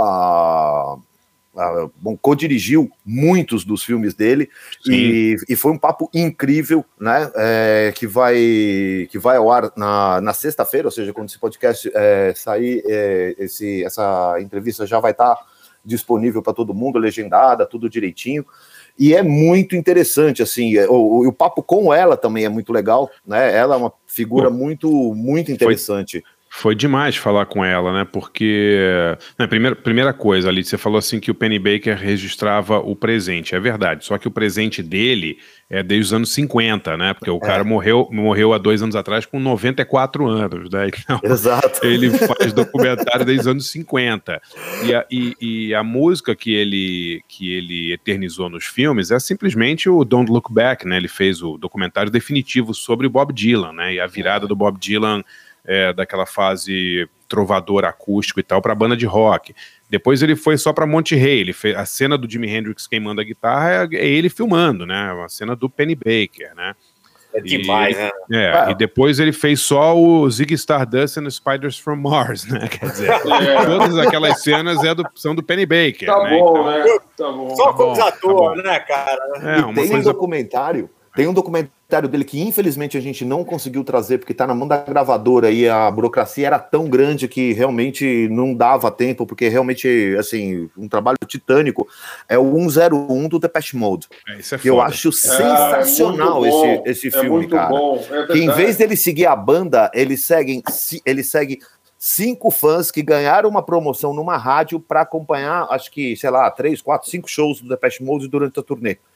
E é um retrato de geração incrível. É uma turnê americana, não é? Estou errado. É a turnê americana. É uma turnê gigante, que eles tinham estourado. Tocam no Rose Bowl. Eles tocam. É, pode crer, pode crer. Não, e a Chris Hedges, a viúva e parceira do Penny Baker, me falou que eles não sabiam nada sobre quando eles receberam o convite, nem ela, nem o Penny Baker, claro que já era idoso, né? O Penny Baker já devia ser um septuagenário nessa época, né? Não tinha a menor ideia do que era o Depeche Mode. Então eles foram para lá... Não, é muito legal isso, né? Eles vão pra lá com um olhar, assim, totalmente virgem, fresco, né? Tipo, eles não sabem nada sobre a banda, eles vão descobrindo enquanto filmam. É uma maneira muito bacana, né, de fazer documentários, né, Alite? Muito diferente do que se faz hoje, em que os documentários são muito roteirizados, né? Ela falou que a pesquisa era... Ela faz pouca, e ela falou que o Penny, ela chamava ele de Penny, não fazia nenhuma, nunca fez pesquisa pra nada. É o famoso deixa que eu chuto. O cara é jornalista, né, cara? Ele chega lá e vê o que está acontecendo, né? Tá certo. Não. Agora também era mais, acho que não era que é mais fácil naquela época, mas que hoje, naturalmente, se eu, quem quer algum não sei o que, você põe no Google, põe no telefone, põe não sei o que, aparece na hora tudo que você pode querer saber sobre o artista, né? Sobre qualquer pessoa, né? E naquela época era diferente, né? Claro que não era tão difícil, mas não era nem de longe tão fácil quanto hoje. Mas é legal o cara chegar assim com esse olho. Mesmo o Bowie, né? Ele já não era criança quando ele fez o Zig, né? O filme é de 72, né? O Penny Baker fazer o cálculo. Já era meio rodadinho ali, não era? Já tinha feito um monte de hip-hop. Né? Já tinha feito... exatamente. Sim. Não, e o que é interessante é que ela falou muito na entrevista do material que eles usavam, das câmeras, né? Que eram câmeras muito pesadas. E depois o próprio Penny Baker... junto com aqueles irmãos Mayles, né, o Albert e o David Mayles, eles e começaram, Albert o Mayles, eles começaram a desenvolver, foram eles que desenvolveram, né, as câmeras com som direto, né, Alite, as primeiras, né, então eles são muito importantes, assim, eles perceberam que eles precisavam diminuir o tamanho do equipamento, porque um equipamento muito grande dificultava, né, para você transportar e para você efetivamente fazer gravar aqueles momentos ali, né? Muito, muito legal a entrevista dela, achei, cara. Pô, não, foi demais, assim, o papo foi muito bom e, cara, e ela é muito interessante, né, assim, as coisas que ela conta, assim, da parte artística, da parte de técnica, muito legal, assim, foi um papo muito legal e a gente vai apresentar 6 títulos, né? 2 longas e 4 curtas, né? Vai ser o Don't Look Back e o Monterrey Pop como longas, e depois 4 curtas-metragens, poucos vistos, né? É um show do Little Richard em 1970, um show do Alice Cooper em 1970, um documentário sobre o Dave Lambert, né, músico de jazz, que, sim, enfim, faleceu logo depois das filmagens. E aí tem um filme de 53 que é uma coisa muito experimental com música do Duke Ellington, que é muito legal, assim, é uma coisa experimental, enfim, é quase um videoclipe, mas nossa, que cada imagem inacreditável. É, e o Penny Baker conta que para fazer a trilha sonora desse filme, é um filme realmente um filme completamente experimental e mais alegórico, assim, né, o Anitta, sobre... Ele simplesmente bateu na casa do Duke Ellington e falou, você tem umas músicas que você pode me dar aí pra trilha sonora? O Duke, libera aí. O Duke, foi lá no Duke, né, e aí o Duke cedeu as cenas pra ele, as músicas pra ele, é demais, né? Pô, agora, só falar rapidinho dos dois, da Chris Hedges e do Penny Baker, eles não... Esse casal não fez só filmes musicais, não. Se você procurar aí na web, tem um documentário muito clássico deles, que é o The War Room, que é um filme sobre a campanha do Clinton em 92. Esse filme é maravilhoso. O filme foi devidamente chupinhado, mas com bons resultados, pelo Moreira Salles, naquele entreatos, né, sobre a campanha do Lula, é muito parecido, assim.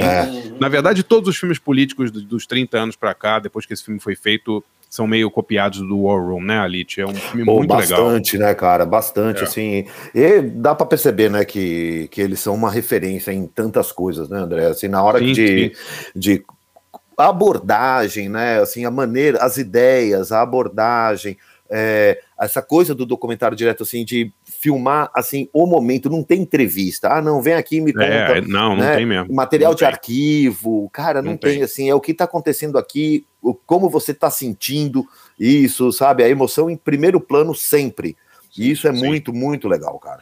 Porra, muito demais, legal. Demais. Dá suas dicas, então, aí, Alite, dos dois, quem que você escolhe? Usar o Alite mais um pouquinho aqui, porque tem um documentário, André, assim, rapidinho, chamado Sisters with Transistors, que, pô, pra quem é fã de música eletrônica, como eu, né, cara, eu tô louco pra ver, eu queria que ele desse uma pincelada, que é um documentário narrado pela Laurie Anderson, né, Alite, que fala sobre a Clara Rockmore, que é, é uma das virtuosas aí do Teremin. Putz, cara, é sensacional pelo jeito, viu? É muito legal esse filme. Esse foi o destaque, assim. Foi o filme de fechamento do In-Edit do ano passado em Barcelona. E é um filme que eu gosto muito, porque ele conta como as mulheres lideraram a revolução da música eletroacústica, né? Que tem uma coisa, assim, que é muito machista e meio idiota. Bom, como tudo que é machista, mas... que, assim, as universidades compravam esse monte de material e ficava lá encostado porque ninguém sabia mexer. Aí fala assim, já que a menina não tá fazendo nada, vê o que você consegue fazer aí, sabe? Então tem muito dessas. Então, esse filme traz várias figuras femininas que foram decisivas na evolução da música eletrônica, né? Desde o Teremin, no final da década de 20, né? Na virada de 20 para 30, depois tem dos anos 40, anos 50, enfim, tem os sintetizadores eletrônicos, tem já os primeiros computadores, enfim, é muita gente legal fazendo muita coisa interessante. Tem a Suzanne Ciani, que é uma outra virtuosa também, é a rainha dos fios, né, que todo mundo fala, né? Cara, é incrível, assim, a quantidade de histórias bacanas e do talento delas, assim, e que serviram como divisor de águas em muitas descobertas dessa tecnologia que estava chegando, porque, assim, muitas vezes esses equipamentos chegavam e ninguém sabia mexer, e elas iam pesquisando e testando, e é teste, teste, teste, atrás de teste, para poder tirar algum som daquilo, e, cara, é muito bacana, muito da música que é feita hoje se deve a todas essas mulheres. Então, assim, esse é um filme muito importante para que as pessoas conheçam de verdade essa história, né? Porque a música eletrônica não começou com Kraftwerk, amigo. Se você tá achando isso, esquece. Antes de Kraftwerk, muita gente, muita água passou debaixo dessa ponte, e entre elas tinham várias mulheres interessantíssimas, cara. Demais, cara. Eu vou ver. Pô, vamos lá, então, Marcelo.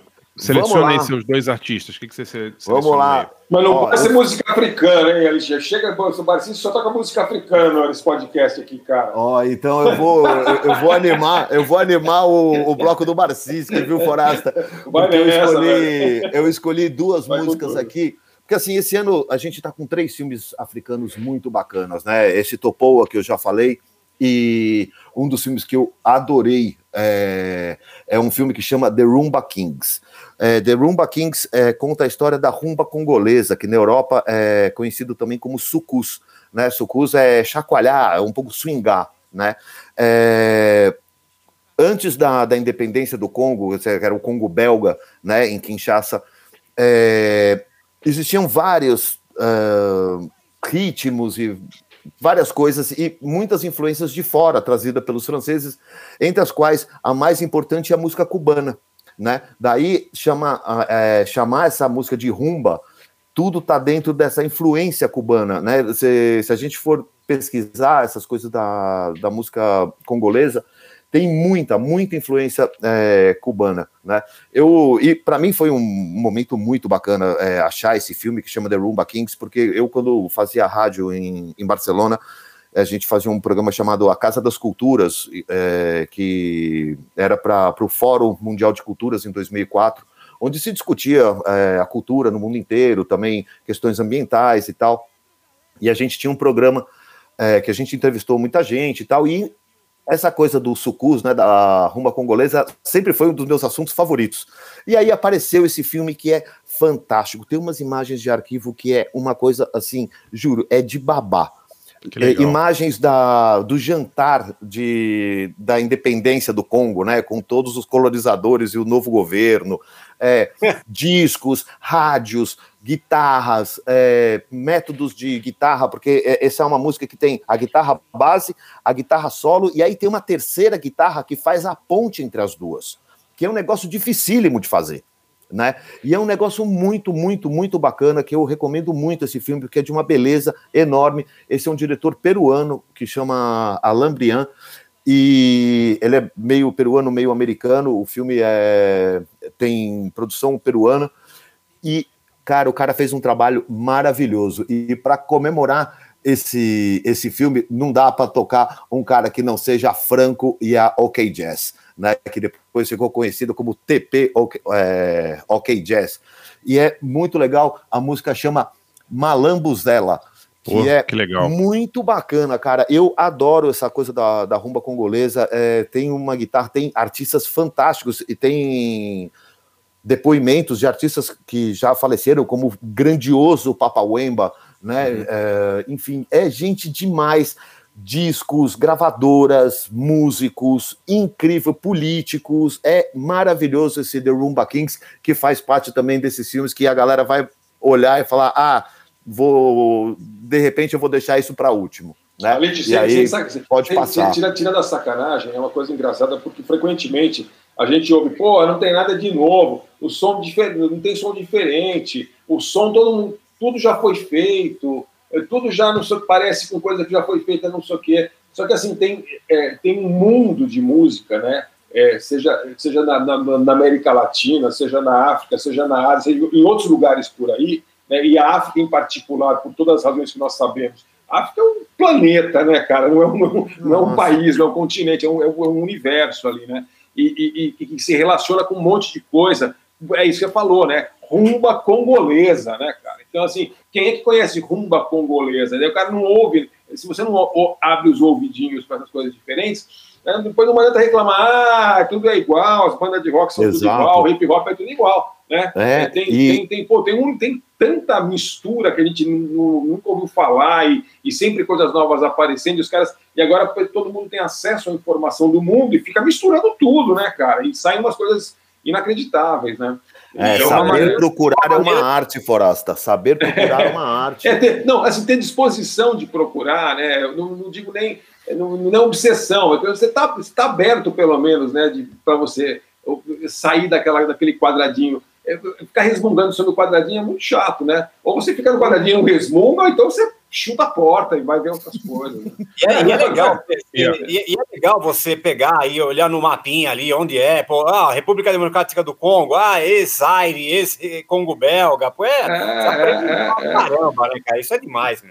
Pô, e o filme começa com a construção de Kinshasa, né? Porque tinha o rio, e de um lado era o Congo belga, do outro lado era o Congo francês.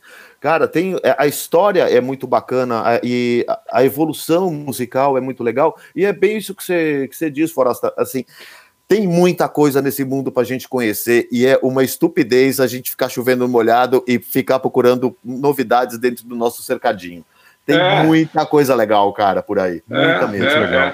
Isso que nem cara que reclama que não tem novidade, que o gibi tá sempre igual. O cara só lê Marvel e DC, o gibi tá sempre igual. É sempre o Capitão América e o Batman, entendeu? Não, tá falando sério. Tem uma galáxia ali fora, né? E, enfim, mas você tem que ter olhos pra fora da sua viseira ali, né? Não tem jeito. Sem e Alite, vamos lá, rapidinho. Segundo quem é... E a segunda, cara, é de um filme que chama Contradict, que, assim, esse filme, ele conta como os músicos de hip-hop e da música pop também de Gana têm feito as suas produções e conseguido muitos bons resultados. Tem gente já excursionando pela Europa e, enfim, é um filme muito bacana e começa já... desmistificando o hip-hop. É um monte de gente trabalhando, escrevendo assim, e um cara olha assim e fala, isso aqui é o hip-hop aí, ó. Cheio de droga, cheio de bebida, dólar pra caralho, cheio de mulher, como você tá podendo ver. E é todo mundo trabalhando, cara, assim, é trabalho, sabe? Assim, a galera tá realmente produzindo, criando, e é muito bacana. Esse filme chama Contradict, e eu recomendo demais, porque é uma outra visão da África. Assim, há muitos anos atrás... sei lá, uns 5, 6 anos atrás, uma coisa assim, a gente passou um filme que chama Fonco. Esse Fonco, ele mostra como é a nova África. E um dos depoentes lá diz assim, o mundo inteiro vê a gente, o africano, descalço, com o pé na terra, dançando em círculo, né? E isso são os nossos antepassados. Nós hoje temos pés nessa terra, mas a cabeça no resto do mundo. E é essa África que está nascendo agora. Então esse filme é justamente essa África nova, essa África da música pop, essa África totalmente ligada no mundo, nas coisas bacanas que estão acontecendo. Então, assim, eu escolhi uma música que eu adoro, cara, eu já toquei essa música em tudo quanto é lugar, inclusive em festa, os raros momentos que eu ataquei de DJ em algum lugar, eu já toquei isso, que é uma música que chama No One Knows, que é, na verdade é um duo, mas também funciona um pouco como coletivo, que chama Foncon Boys. Né? E essa música é muito bacana, ela tem um groove gostoso, assim, é impossível ficar parado, né? E eu adoro essa música, assim, quando eu descobri no filme que estavam ali os Funko Boys, eu falei, nossa, cara, que revelação, que legal, agora eu já sei que cara tem esse povo, muito legal. Então, essas são as minhas duas escolhas, primeiro...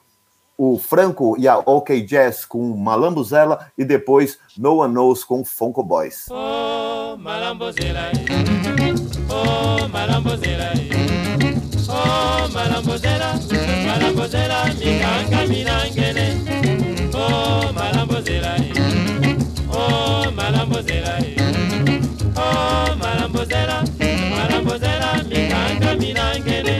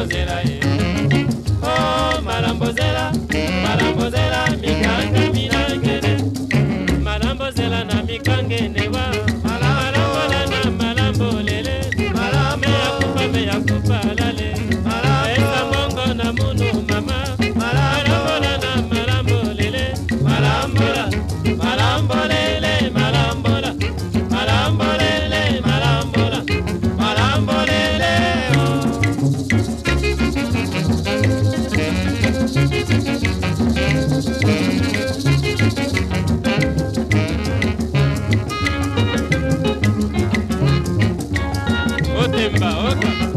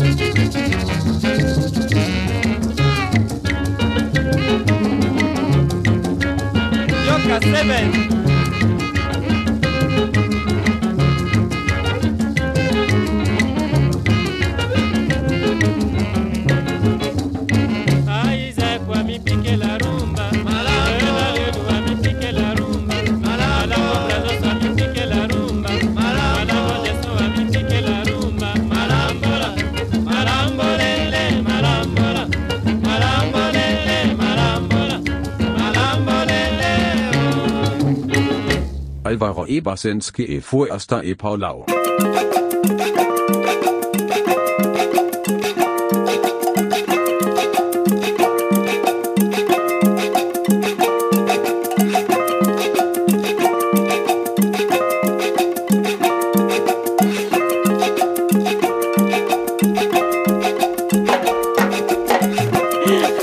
Charlie Senna. Yes, Kubalo. Charlie, yes, people still they run to the bleach. Oh, some still they turn at the beach. I see. So we for remix them, man. For remix, give them. I remix them well. And I want to feature you on the track, you know. Okay, Kubalo. If I tell you what I go through all my life inside, Charlie, you no go love today in my skin, no go love today in my skin.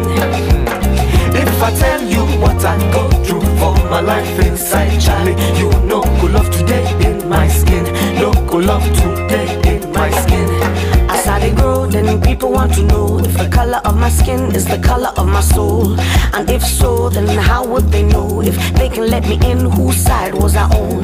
But I ask why is it wrong if I am both different and strong, blended like milk and coffee in one, this caramel skin with which I was born. It's taken long, but now I know it was just fear that make them talk so. And if they don't see, then they'll never know that what's inside me is more than skin tone. If I tell you what I go through for my life inside, Charlie, you know go love today in my skin, no go love today in my skin. If I tell you what I go through for my life inside, Charlie, you know go love today in my skin, no go love today in my skin. When I dey Ghana, Ofli, followed by Hafko, also Mulatto, lastly Obroni Pete. If I tell you what I go through for my life inside, Charlie, you know go love today in my skin, no go love today in my skin. If I tell you what I go through for my life inside, Charlie, you know go love today in my skin, no go love today in my skin. When I dey Romania, Chuar, followed by Tzigan, also Negro, lastly my mother.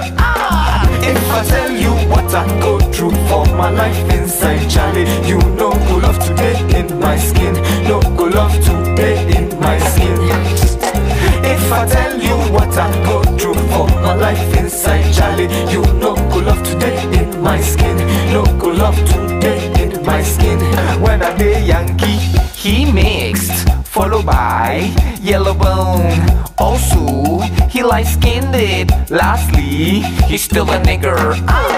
If I tell you what I go through for my life inside, Charlie, you know go love today in my skin, no go love today in my skin. If I tell you what I go through for my life inside, Charlie, you know go love today in my skin, no go love today in my skin, no go love today in my skin, no love today in my skin, no go love today in my skin, no go love today in my skin, no go love today in my skin, no go love today in my skin, no go love today in my skin, no go love today in my skin, no go love today in my skin, no go love today in my skin, no go love today in my skin. No love today in my skin, no love today. If I tell you, tell you, my skin, no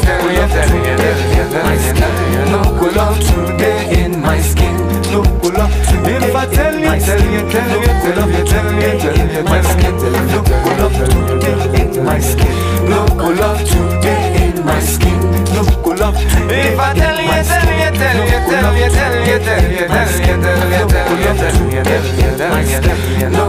today in my skin. Álvaro Barcinski, Forasta e Paulão. Aí foi No One Knows com Focon Boys e antes Malambuzela com o Franco e a OK Jazz. Pessoal lá do Congo. Som zaço que eu adoro. Que legal. Dá o serviço de novo, por favor, Alite. Vai até o dia 27, é isso?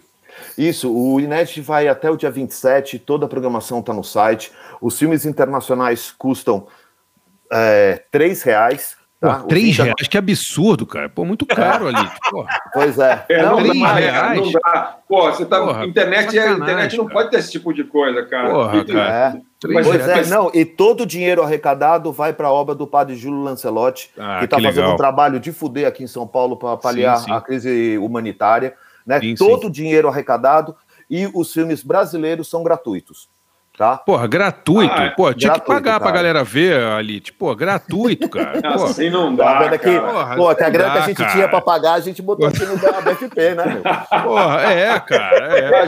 A gente tá querendo começar a cobrar pelo podcast, Alite. Você vai quebrar nossas pernas desse jeito, porra. É, exatamente. Não, cara, isso é uma coisa que a gente tem muito orgulho de fazer. O In-Edit, ele é financiado por leis de incentivo. A gente tem patrocínio de várias empresas legais.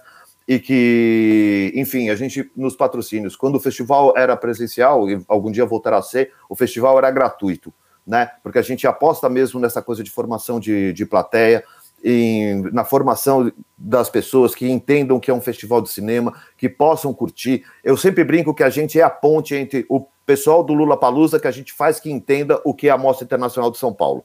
É, né? Verdade. Então, a gente quer muito fazer essa ponte, e eu tenho certeza que isso é um trabalho que a gente faz em pró de formação de plateia, que as pessoas entendam o funcionamento dos festivais de cinema. Então, assim, R$3 os internacionais, porque era importante cobrar isso, mais que nada, para acalmar distribuidores internacionais, tá?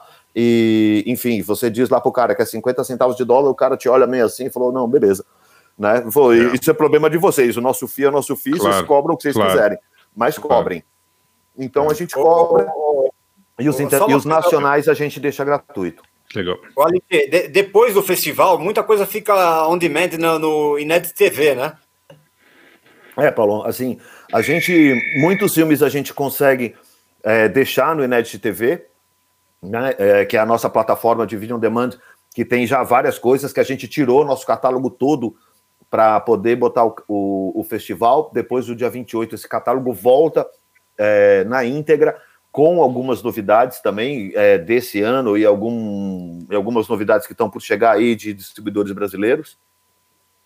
E é isso, e aí a gente sempre está colocando novidades lá, enfim, a gente tem batalhado bastante para que essa plataforma seja muito mais do que um lugar de entretenimento para quem gosta de música, mas também para quem quer pesquisar. A gente, por exemplo, tem um acordo com a LISA, né, que é o laboratório de audiovisual lá da USP.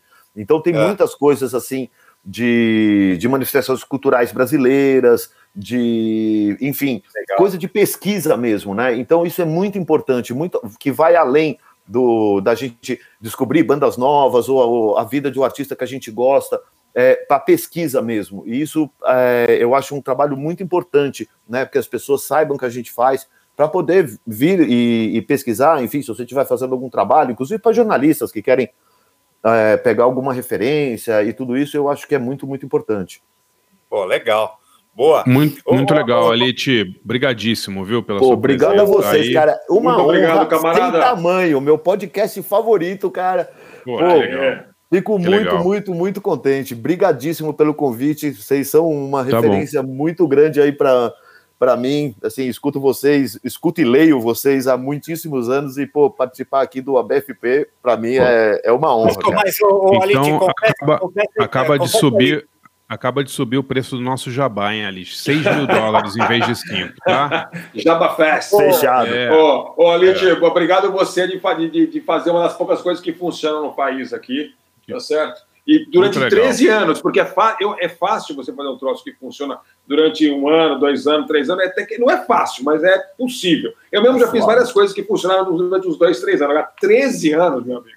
Não é para qualquer um. Isso aí é suado, viu, Forasta? É suado. Eu sei bem como é suado. Então, obrigado a você, cara, pelo trampo. Hein, Alite, em 13 anos de festival, com certeza você tem que confessar pra gente, o documentário menos assistido foi sobre o Garagem, né? Lógico. Claro. Não, cara, você sabe que o Valeu Animais é dos mais vistos da plataforma. Dos mais vistos e continua sendo visto. Ele continua sendo visto. E é mesmo. Vamos lançar uma continuação agora. Vamos lançar uma parte que nem, assim, são que nem os nossos 20 mil ouvintes de outros países. É tudo o Paulão que fica vendo. É o Paulão e o Nicoloso. É robô. É robô. Paulão, Nipoloso. O Nipoloso sempre é meio robô também, né? Então. Exato. Valeu, Alite. Brigadão, hein, cara. Brigadão. Antes de acabar, posso dar um último oi? Claro. O DJ que tá aí nos controles mandou benzaço e fez as cervejas do In-Edit. Eu só quero agradecer, coisa finíssima que a gente colocou aqui agora na Tap & Go, aqui na Simão Álvares com a Teodoro, aqui para quem quiser, e depois eu mando aí umas garrafas para vocês aqui. Legal. Alite, vamos fazer um negócio direito, então. É o seguinte, a gente precisa citar aqui, eu não vou saber citar, senão a gente bota lá no podcast, na descrição ali, que é o seguinte, para você, amigo ouvinte, que vai curtir o In-Edit no aconchego do seu lar nos próximos dias, compre cerveja do DJ para fazer assim, essa degustação, tá certo? Sim. Então, é uma cerveja que harmoniza com documentários musicais. Exatamente. Muito obrigado. Valeu, Alite. Muito obrigado, gente. Valeu. Um grande abraço. Valeu, galera. Valeu. Tchau, gente. DJ, valeu, obrigado. DJ. Valeu, DJ. Olá, amigos. Álvaro Barcinski e Forasta e Paulão.